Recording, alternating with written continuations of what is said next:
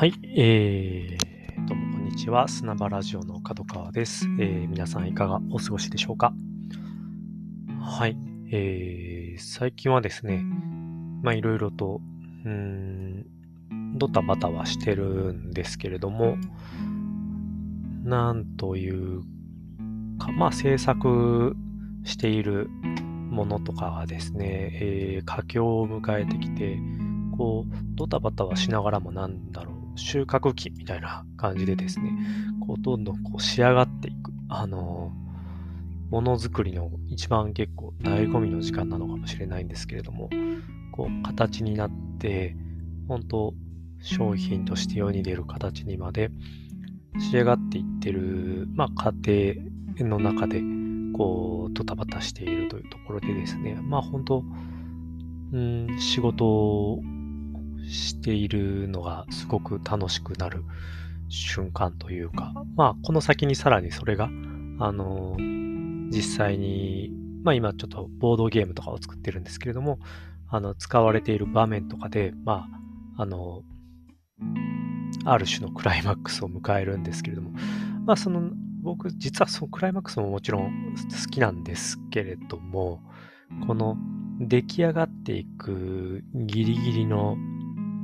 こう、ギリギリのというか、本当8割仕上がってるところから9割に上がっていく過程ぐらいがですね、なんか、すごく好きなんですよね。なんというか、あの思い描いていたもの通りになる部分ももちろん好きですし、いろんなこう協力いただいている方々のこうクリエイティビティや発想のおかげでこう思っていた以上のものになくなっていく瞬間とかはですね本当こううん幸せを感じるというかあの楽しいなっていう気持ちになります。これは本当この今自分で会社を起こしてっていう以前から、えー、まあその一番最初に入った会社からの頃から、あの編集者としてキャリアをスタートさせたんですけれども、その頃から本当この瞬間がすごく好きですね。なんていうか、これは変わらないんだろうなっていう。うん、なんか、こう、いろんなあり方で、こう、仕事のあり方は変わ今後も変わっていくし、変容していくのかもしれないんですけど、まあ、仕事なのか仕事じゃないのかはわからないけれども、きっと物を作るっていうことは、あの、この先もやり続けていきたいなって思う感じですね。うん。なんか、前段としてこの話をしようと思ってやり出したんですけれども、思いのほか3分半も話しちゃって、一応この砂場ラジオですね、10分ぐらいで という気持ちで、えー、いるので、この後別の話を始めるのか、このままこの話を続けるのか、ちょっと迷うところだなと。はい、今なっている感じなんですが、そうですね、あの、ものづくりっていうのは、こういう瞬間が僕は楽しいと思っているような感じです。で、今がですね、その何作ってるかっていうと、八重山諸島版、まあ、沖縄県の石垣島とかですね、竹富島とかあの辺りの八重山諸島バージョンの、こう、弊社で、あの、うちの会社で展開している、この Get the Point という SDGs 学習ゲームのですね、八重山諸島バージョンをせっせせっせと作っているっていうような段階です。で、えー、11月の20日21日合ってるかな？えー、間違ってたら怒られるな。えっ、ー、とですね、11月の、うん、20、21。まあ本番は21、22前夜祭みたいな感じでですね、あの、八重山諸島石垣島でですね、えー、SDGs シンポジウムが開催されます。えー、まあいろんな団体さんとか、環境省とかですね、あのいろんなところが関わってのシンポジウムになるんですけど、そこでちょっとあのプレイイベントみたいな形のお披露目イベントみたいな形ができるように今、せっせせっせ進めているような状況です。でですね、あの、そのまあ、20、21が土日でそこで行くんですけれども、その次の日、えー、22が、まあ、月曜日平日で、23は勤労感謝で、あの、勤労感謝の日で、えー、お休みなんですね。飛び石みたいな感じになるので、そこのですね、20、あの、シポジウム終わった次の日と、えー、その翌日の勤労感謝の日の1泊2日で、えー、そのシンポジウムメンバーを中心にですね、サステナブルツーリズムというのが企画されていまして、それが本当もう、まあ、聞くだにすごく楽しそうな、あのー、ツーリズムでして、まあ、コンセプトはその、化石燃料を使わない形で1泊2日の旅をしてみようっていうことでですね、あのー、沖縄の伝統的なやつなのか、ちょっとあの僕すごく詳しいわけではないのであれなんですけど、サバニっていうですね、あの木をくり抜いて、あの作った船、えー、にみんなで乗って、えー、あの、島に、あの、石垣島からさらに島に、えー、行ってですね、そこで、えー、まあ、キャンプのような形で生活をして、えー、そこがなんか国立の何、なんだったかな。すごくまあ、星が綺麗に見える小さな島があるらしいんですけれども、そこでもう、その、ほぼ、要は周りにね、明かりを出してるものもない中なんで、えー、そこですごい星空を見れるっていう話があってですね。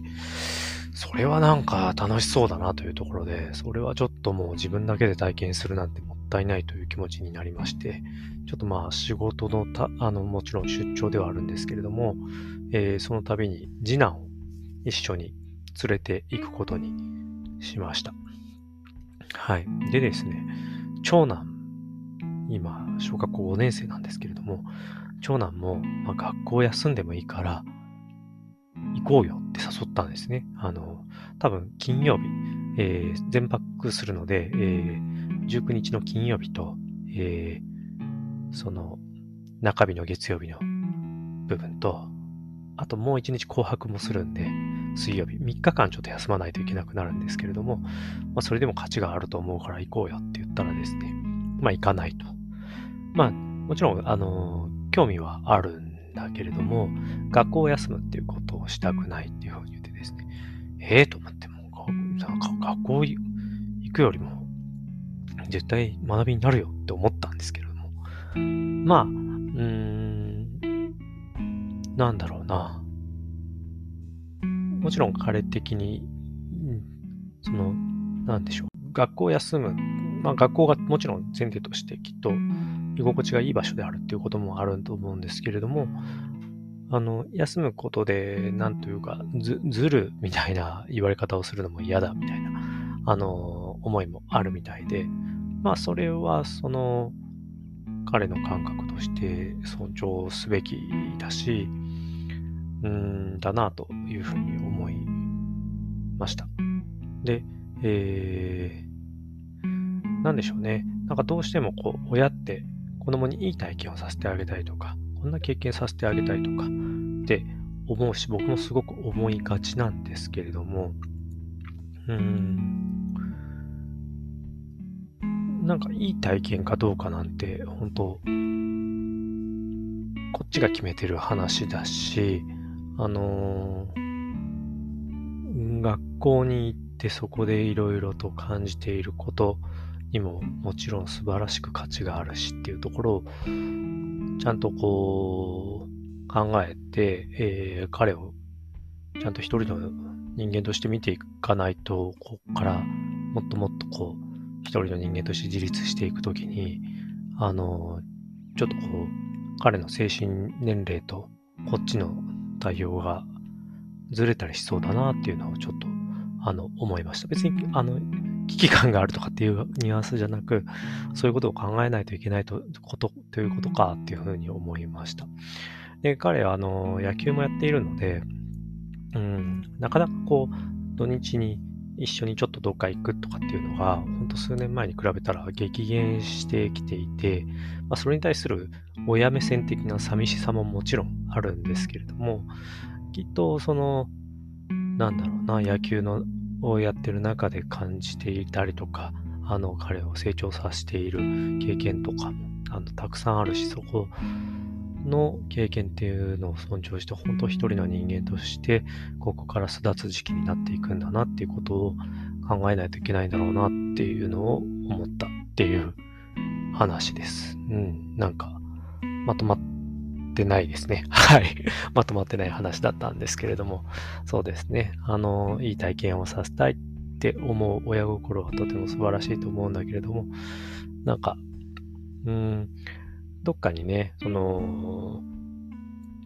子供の体験をコーディネートするとか、なんか子供をある種所有物的に考えてしまっている気持ちがその奥底にないかなみたいなところは自分自身気をつけないとなっていうのを感じたという話でした。はい、ありがとうございました。